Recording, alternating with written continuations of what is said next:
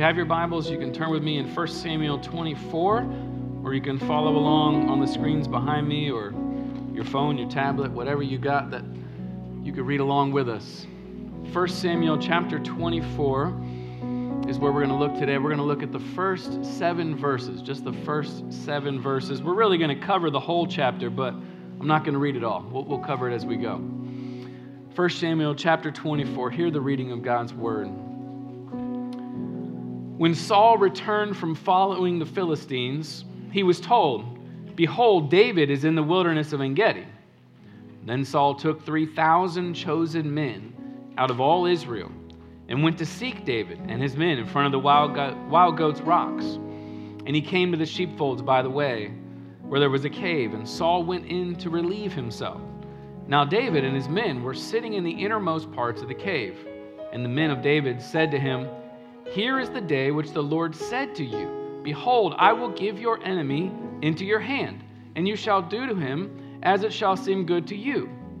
Then David arose and stealthily cut off a corner of Saul's robe. And afterward, David's heart struck him, because he had cut off a corner of Saul's robe. He said to his men, The Lord forbid that I should do this thing to my Lord, the Lord's anointed, to put out my hand against him seeing he is the Lord's anointed. So David persuaded his men with these words and did not permit them to attack Saul. And Saul rose up and left the cave and went on his way. Amen. This is the word of the Lord. I want to tag our text today love without return. Love without return. Let's pray before we dive in. Father, thank you for your goodness. Thank you, Lord, that you have loved us in so many ways without a proper return. What we give back to you in all our praise is just a drop of what you deserve. And so, God, we pray that you would help us to be filled up with your love so that we can love others in the same way. We pray in Christ's name. Amen. Amen. You may be seated.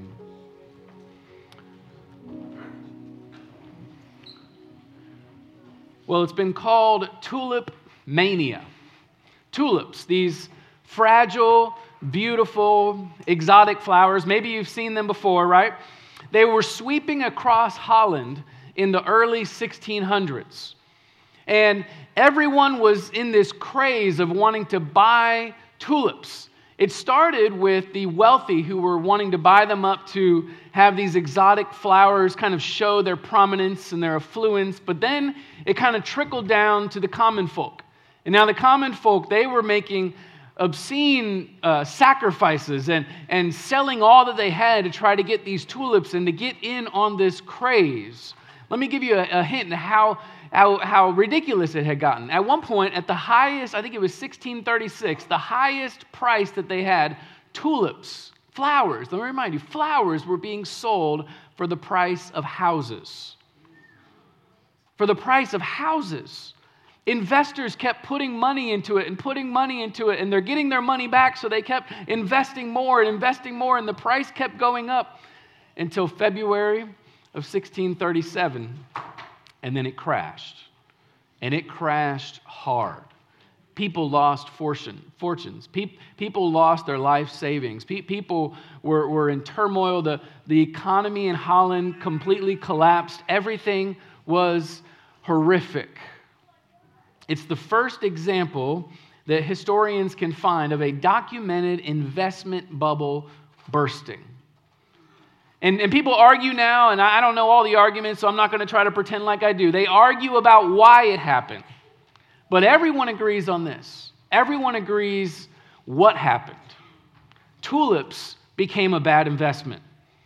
Tulips, at one time, you could put money into it and then get more money out. And now all of a sudden, you put money in and you lost everything. Because the definition of a bad investment is you don't get a return, right? You don't get a return. That, that's the common wisdom. And, and that's, that's what's probably wise if you're talking about money. And, and, and the real question is, what am I going to get out of it, right? What am I going to receive if I'm going to invest into something? That, that's the primary question people ask. The problem is, we take that same thinking about money, about the economy, and we apply it to relationships. And we ask that same question well, what am I going to get out of it?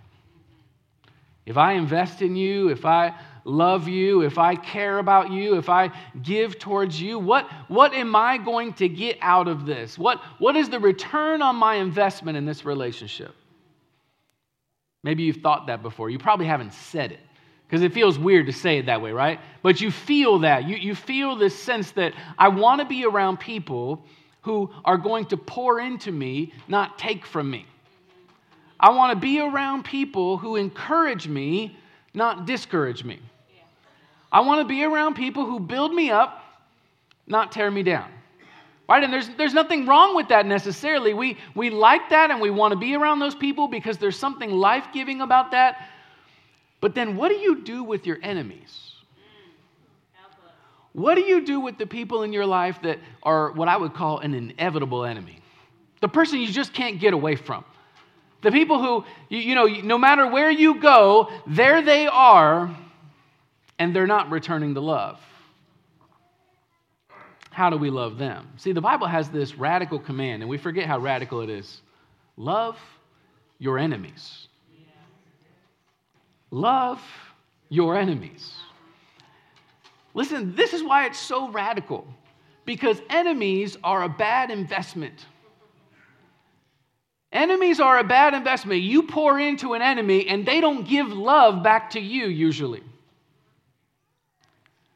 And this is what Jesus says in Matthew chapter 5. He says, For if you love those who love you, what reward do you have?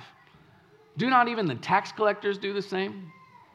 Jesus is saying, He's saying, You think you're great at loving, but you love those who love you back. That's a great investment. He says, Even the tax collectors do that because the tax collectors are good with money. They, they know how to make a good investment. They'll love someone who's going to love them back. He says, But what about the people who don't love you back? That's the measure of your love. That's the measure that we're looking for. Listen, if you're going to love as God calls us to love, if we're going to love those who don't love us back, it's going to take a different approach. That's what I want to look at today. And so we're continuing our series through the book of 1 Samuel, and we've been walking through it a couple weeks now, and we're coming to this place where we're looking at relationships. And last week, last week we looked at Jonathan and David's friendship. And we looked at how basically Jonathan and David had committed to each other's thriving. They wanted to see each other do well. They wanted to see each other flourish and thrive. And so they were committed to each other in their friendship. But this week, it's a different kind of relationship. It's not how do you love your friends, but how do you love your enemies? Because that's a whole different relationship. And so now we pick up in the story where David is being chased by King Saul. And King Saul is jealous because he's heard that David is going to be the next king. He's going to take his throne. And so Saul is trying to kill David. He's chasing him through the wilderness from this place to that place to this place to that place. And David, for chapters now, has been basically slipping through Saul's hands, barely escaping at the last minute. And now the chase comes to this point where he can't get away. And what we realize is David is just one step away from death by his enemy, and yet David still continues to love his enemy, Saul. How does he do that? How does he love someone who continues to hate him back? That's what I want to look at. So, first, if you're taking notes today, we got to look at the choice of love. The choice of love. This is the first point. Look at verse 3 with me. Let's jump into the story. It says this And he came to the sheep fields by the way where there was a cave. That's David. And Saul went in to relieve himself. Now, David and his men were sitting in the innermost parts of the cave. So the chase has now come to this place where David is cornered in a cave. And uh, they're, they're in the Engedi wilderness that is just on the western bank of the Dead Sea. And David and his men are hiding in this cave, 600 of his soldiers, right? They're hiding in this cave, and it's kind of a humorous scene. In comes King Saul. Saul walks into the cave looking for a place to go to the restroom. That's what it means in the text, to, to relieve himself. Saul's looking for a little privacy. Saul's looking to get away from his people to, to go have a little alone time. And there he is, the king on his throne, if you will, right? The king is sitting on his throne, managing his business and behind him in the darkness are David and 600 soldiers. Saul has taken off his armor, he's put down his weapons, he's, he's taken off his robe and put it to the side of him. Saul is sitting on his throne, if you will, completely vulnerable and completely unaware. And now David's men, they're, they're in the background, they're whispering to each other. Now they're whispering to David, hey, hey, hey, listen to this. And look at what he says in verse 4. It says, Here is the day of which the Lord had said to you, Behold, I will give your enemy into your hand, and you shall do to him as it shall seem good to you. Right? David's men are saying, This is so easy, it must be God. It must be God. You ever thought that to yourself? This is so easy it must be God. I mean, they're, they're just saying this is God's providence. God has provided for us a way for you, David, to be the next king. All you have to do is kill him. He's right there. We've got 600 of us, and it's just one man on the toilet.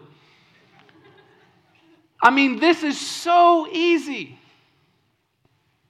And at first, David begins to believe him. He sneaks up close so Saul can't hear him. He cuts a corner off his robe and immediately he's convicted. Because the corner, it, eh, cutting a piece of his robe off, was, was kind of symbolic of saying, I'm taking your kingdom. I'm taking a piece of your kingdom to show you my power over you. So David believes it for a moment. Then he's convicted, he's heart struck. And look at what he says to his soldiers in verse 6. It says, The Lord forbid that I should do this thing to my Lord, the Lord's anointed, to put out my hand against him, seeing he is the Lord's anointed. What David is saying by that is he's saying this He's saying, I know that I'm the anointed one. I know that God has said I'm going to be the next king. I know God's will for my life is going to be this. However, if God's will is going to come in my life, it needs to come in His way. And His way is not that I would use violence or harm or, or, or in any kind of mischief towards the king who is there right now. I need to honor Him and love him, which means it's going to be slower. I, I either love the king, or I could either hate the king and be king right now, or I could love the king and be king later. And the way of God is for me to love him. But listen, love is often a slower choice. It's a slower choice. It reminds me of Jesus when Jesus is in the wilderness being tempted by his enemy. Right? If you know the story of Jesus' temptation, he's out in the wilderness praying for 40 days and 40 nights, fasting. And Satan comes to Jesus and he tempts him. And when he tempts him, he gives them these multiple temptations. But one of the temptations is this He takes him up on a mountain and he shows Jesus all the kingdoms of the world.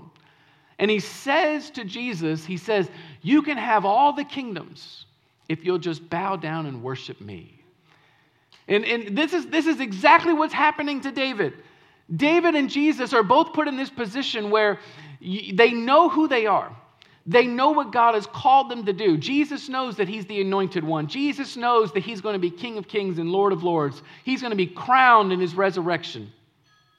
And yet, Jesus knows the only way His kingdom can come is God's way. The only way God's will can be done in Jesus' life is for it to be done in God's way. And listen, Jesus knows that for him, that meant a cross. He knows it doesn't mean I'm going to conquer all the people and kill all the people. It means I'm going to die for the people. Yeah. Yeah. Jesus knew that it wasn't going to come from attacking his enemies, but loving his enemies. See, listen, the temptation for David and the temptation for Jesus are the same temptation efficiency. Efficiency. That's the temptation. The temptation is to say, I'm going to do whatever God wants for my life, but I'm going to do it faster, and I'm going to do it quicker, and I'm going to do it more efficiently so that I can get what I want now. I don't care what God's way is. And Jesus says, No, I'm going to go slow. I'm going to choose to love my enemies, which is a slower choice. Let me ask you this before we move on. Who do you think your enemy is? Don't look to your neighbor to the right or left. I'm, I'm just, I'm not trying to set you up. Who do you, who do you think your neighbor is? Because a lot of folks, we, we think that that label of, of enemy is some kind of uh, evil that we can put upon somebody, right? It feels weird, it feels mean, it feels wrong to just call someone an enemy because we feel like once we've put that label on them, now it's permanent. right? And so we don't want to label someone an enemy, so we, we don't actually love them as enemies. We try to pretend like they're being our friends because we're afraid to label them. But let me let you in on a secret. The Bible talks about long term enemies and short term enemies.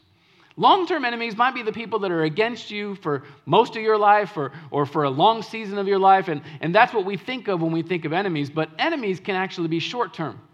They could be for an hour, they could be for a day, they could be for a month, they, they can be for a season of your life that, that maybe it's somebody close to you, right? Maybe you're in a season right now where your spouse is against you. Maybe you're in a season right now where your kids are against you. Amen, somebody. You know, you're, you're in those seasons where someone is against your thriving. They're against your, your wholeness. They're against what you're, you're about. And so, for that moment, they're an enemy. And if you can come to the point to say, I can label them, eh, eh, eh, or, or not, not label them, I, I can understand them without putting that label on them forever, now you can know how to respond appropriately. And how do you respond to an enemy? You love. And listen, here's the hard part that choice to love is a slower choice. It's a slower choice. It's slower to pause and listen to your kids rather than rush by them and assume things about them. It's slower to show compassion to your coworker when they're complaining about you to your boss rather than try to tear them down. It's slower to forgive your family members who've harmed you in the past rather than cutting them off and being done with them. It's slower to reach across the political aisle and listen to someone who you disagree with rather than call them names and cut them off. Do you see how often love is really slow? It's really slow. The, the temptation with our enemies is to take the, the easy route, to take the efficient route, and just say, you know what, I'm done with you. I'm going to avoid you. I'm going to cut you off. I'm going to talk bad about you so I can write you off and be done. But love, Love is slow. So, what in the world would cause us to choose that route to love? That's what I want to look at next. Let's look at that real quick. Number two, the heart of love. The heart of love. Look at verse 8. This is great. Afterward, David also arose and went out of the cave and called after Saul, My Lord the king. Now imagine the scene for a moment. Saul just gets up off his throne. He, he, he clothes himself again, walks out of the cave, and behind him, he hears David's voice. I mean, his stomach must have dropped as soon as he hears David's voice because he thought he was all alone. He thought he was in the privacy of his own life doing his thing, and now he hears David's voice behind him. He turns around to see David, and David is bowed down in homage, giving honor to the king. And when David stands up in David's hand, is a piece of his royal robe. I mean, could you imagine? Saul's mind must be all twisted up, thinking, What, what is happening right now? A- am I going to die? Am I vulnerable? What is going on? And then David speaks to Saul. He says this in verse 9 He says, Why do you listen to the words of men who say, Behold, David seeks your harm? In other words, David is saying to Saul, Saul, you've been believing lies. You've been believing lies. You, have been believing your people who are telling you that I'm against you, and I've never been against you. I've only been for you. I've only been for you. Your whole kingship, I've only been for you. In fact, here's the evidence. And he holds up the, uh, the corner of the robe, and he says to him, I could have killed you, and I spared you. I could have taken your life, and instead I gave you life. Do you see it? What he's saying to Saul is here's the proof that I'm not your enemy. I am for you, even though you're treating me like an enemy. You've tried to take my life, but I've given you life. Now, David goes on to expose their heart in verse 13. Look at what he says. As the proverb of the ancients say, or says, out of the wicked comes wickedness, but my hand shall not be against you. See, David quotes this ancient proverb that would have been similar to Jesus, what Jesus says later. Jesus says this He says, Out of the abundance of the heart, the mouth speaks. Right? It's the same idea. What David is saying is, Saul, what you are doing, how you are treating me, comes from inside of you. right? How I am treating you comes from inside of me. David is vindicating himself, but he's also condemning Saul. He's trying to expose their hearts to say, This is what's in you, Saul. The reason you're treating me this way is because of what's in your heart. The reason I'm treating you this way is because of what's in my heart. And it exposes both of them. It exposes them. In other words, put it this way the actions we take towards those who are against us exposes what's in us. It exposes what's in us. Or to put it another way, nothing exposes our hearts like our enemies. Like our enemies. And th- this is where the inefficiency of love actually helps us. Because when you choose to love, and it's, it's inefficient, it's going to be slow, it's going to be messy, it's going to be uh, hard and, and, and confusing.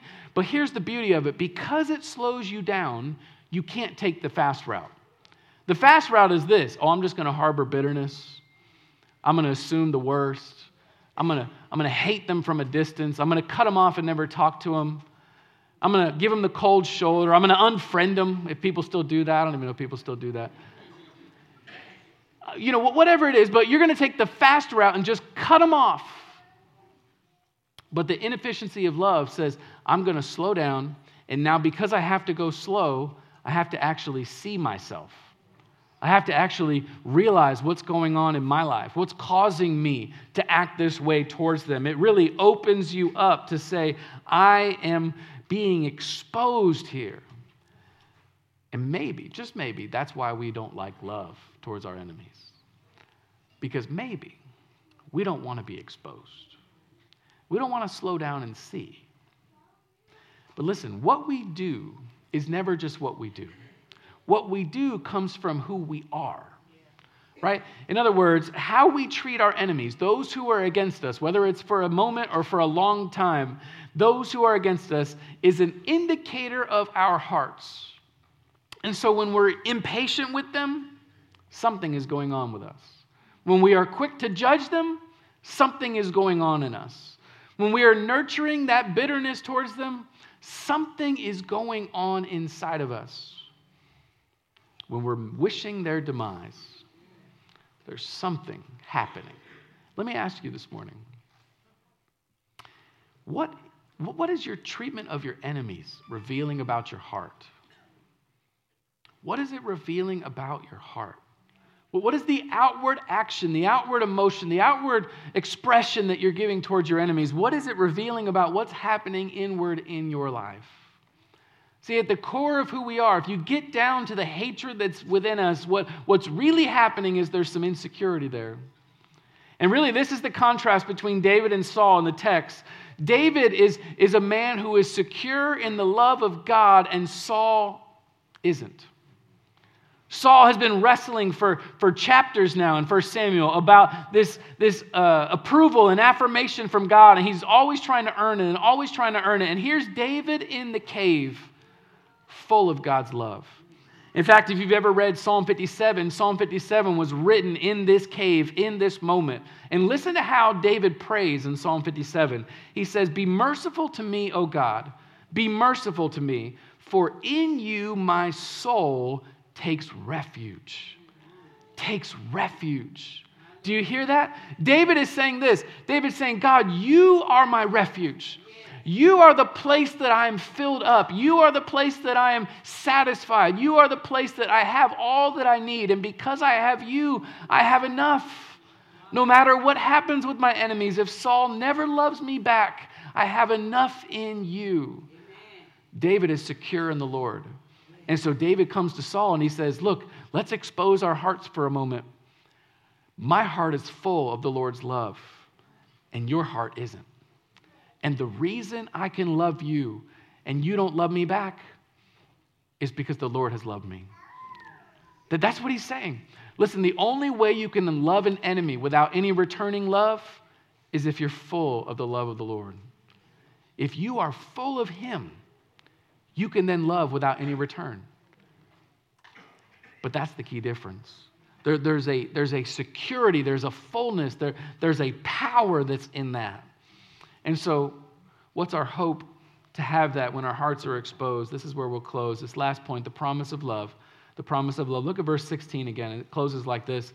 As soon as David had finished speaking these words to Saul, Saul said, Is this your voice, my son David? And Saul lifted up his voice and wept. He said to David, You are more righteous than I, for you have repaid me good, whereas I have repaid you evil.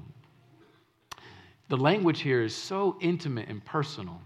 David, earlier in verse 11 in the chapter, says to Saul, uh, My father, my father, right? He calls him my father. And then now Saul returns it and says, My son. Now, they're not saying this as people who are trying to butter each other up. This is actually true. David had married Saul's daughter, Michal, and so he's his son in law. This is family we're talking about, right? You, you thought your family had drama and issues. David and Saul, Saul is trying to kill his son in law. And yet, here in this moment, Saul's heart is exposed, he's opened up, and he realizes, You're right, David. You are more righteous than me. And the word righteous there, it means this relational righteousness, this relational justice. You're treating someone the way they deserve to be treated. And so he's saying, You are treating me rightly. You're treating me rightly. You have loved me without return, and I've, ret- I've given back to you evil for your good.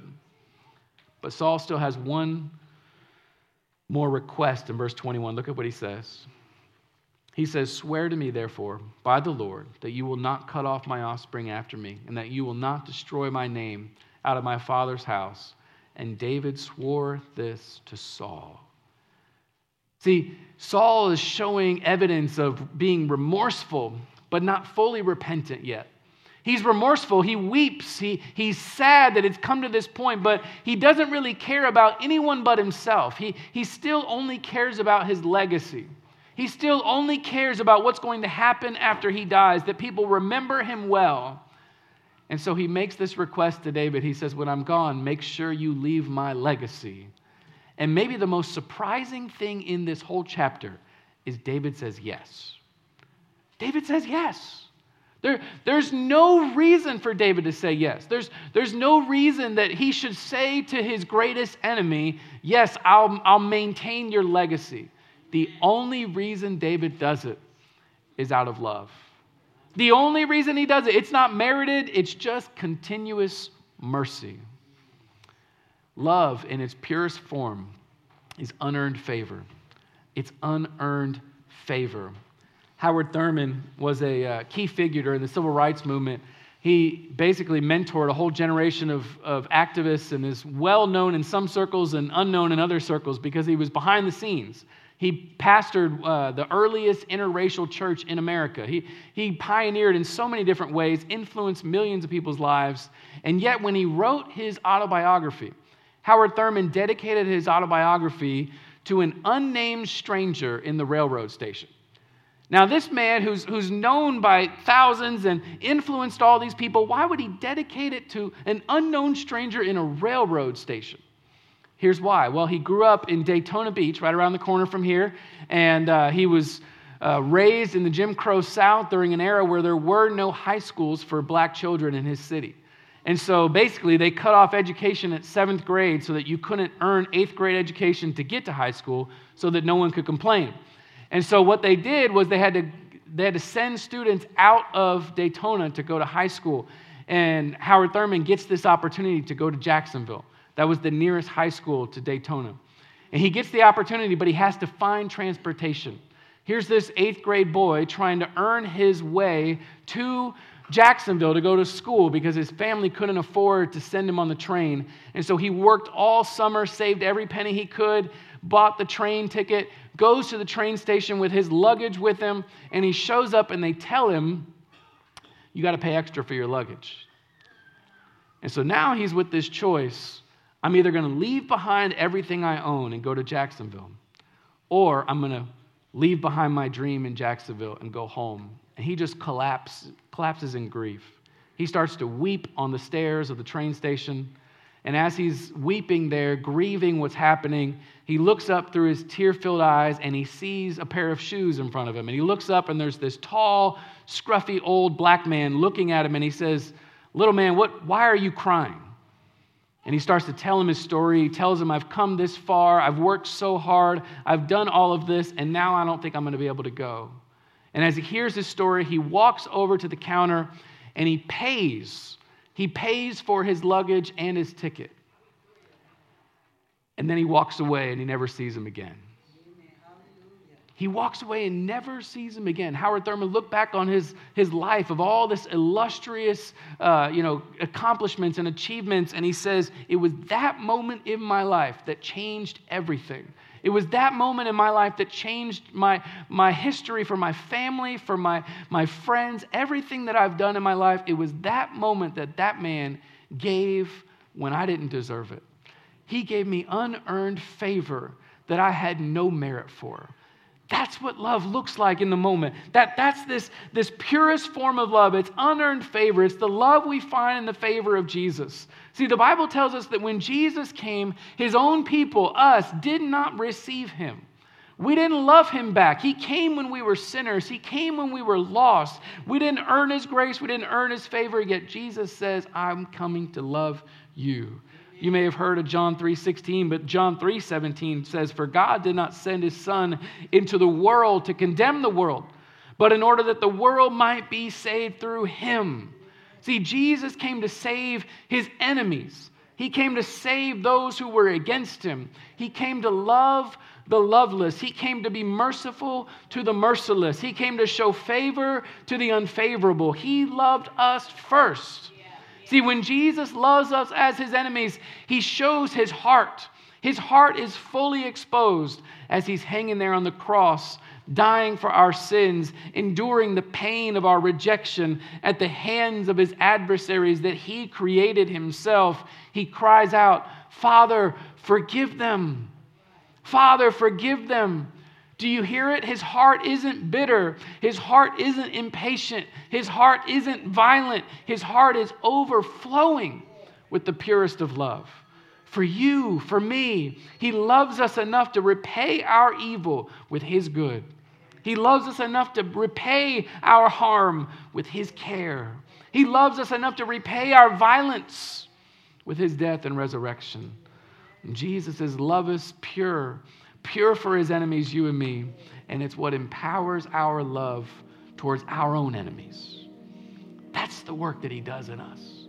See, do you need Jesus' love today to, to receive that love so that you can now give it? In other words, you can't give what you haven't received. Saul couldn't love his enemy because he hadn't received that kind of love from his heavenly Father. It, once you receive it from Jesus, now you can give it because you're full. You can't love on empty. You can't love without being continually filled up. You need the love of Jesus, and He says, That's the kind of love I give. I give love that's unearned favor. For the people who don't even want me, I'm going to pursue them. For the people who are going the other way, I'm going to chase them down. Because I love them. I love them. He offers that to us today. He offers us to receive that kind of love, to be transformed. And when we receive that by faith, He transforms our hearts to then go and love the way He's loved us. Let's pray. Lord Jesus, we are so grateful for your love. So grateful that you are a God who enters into our mess and you chose to love us deeply and slowly. You, you took 33 years to walk among us, to love us in every moment of your life, to be patient with us, to be kind to us, to listen, to be careful, be strong and courageous, to speak truth. Lord, you've loved us in every way, in all moments. And so, Lord, thank you that today, as you invite us to yourself, the promise stands. You will fill us up. And as we move to the table, Lord, we ask that you would indeed nourish us even now. We pray in your name. Amen.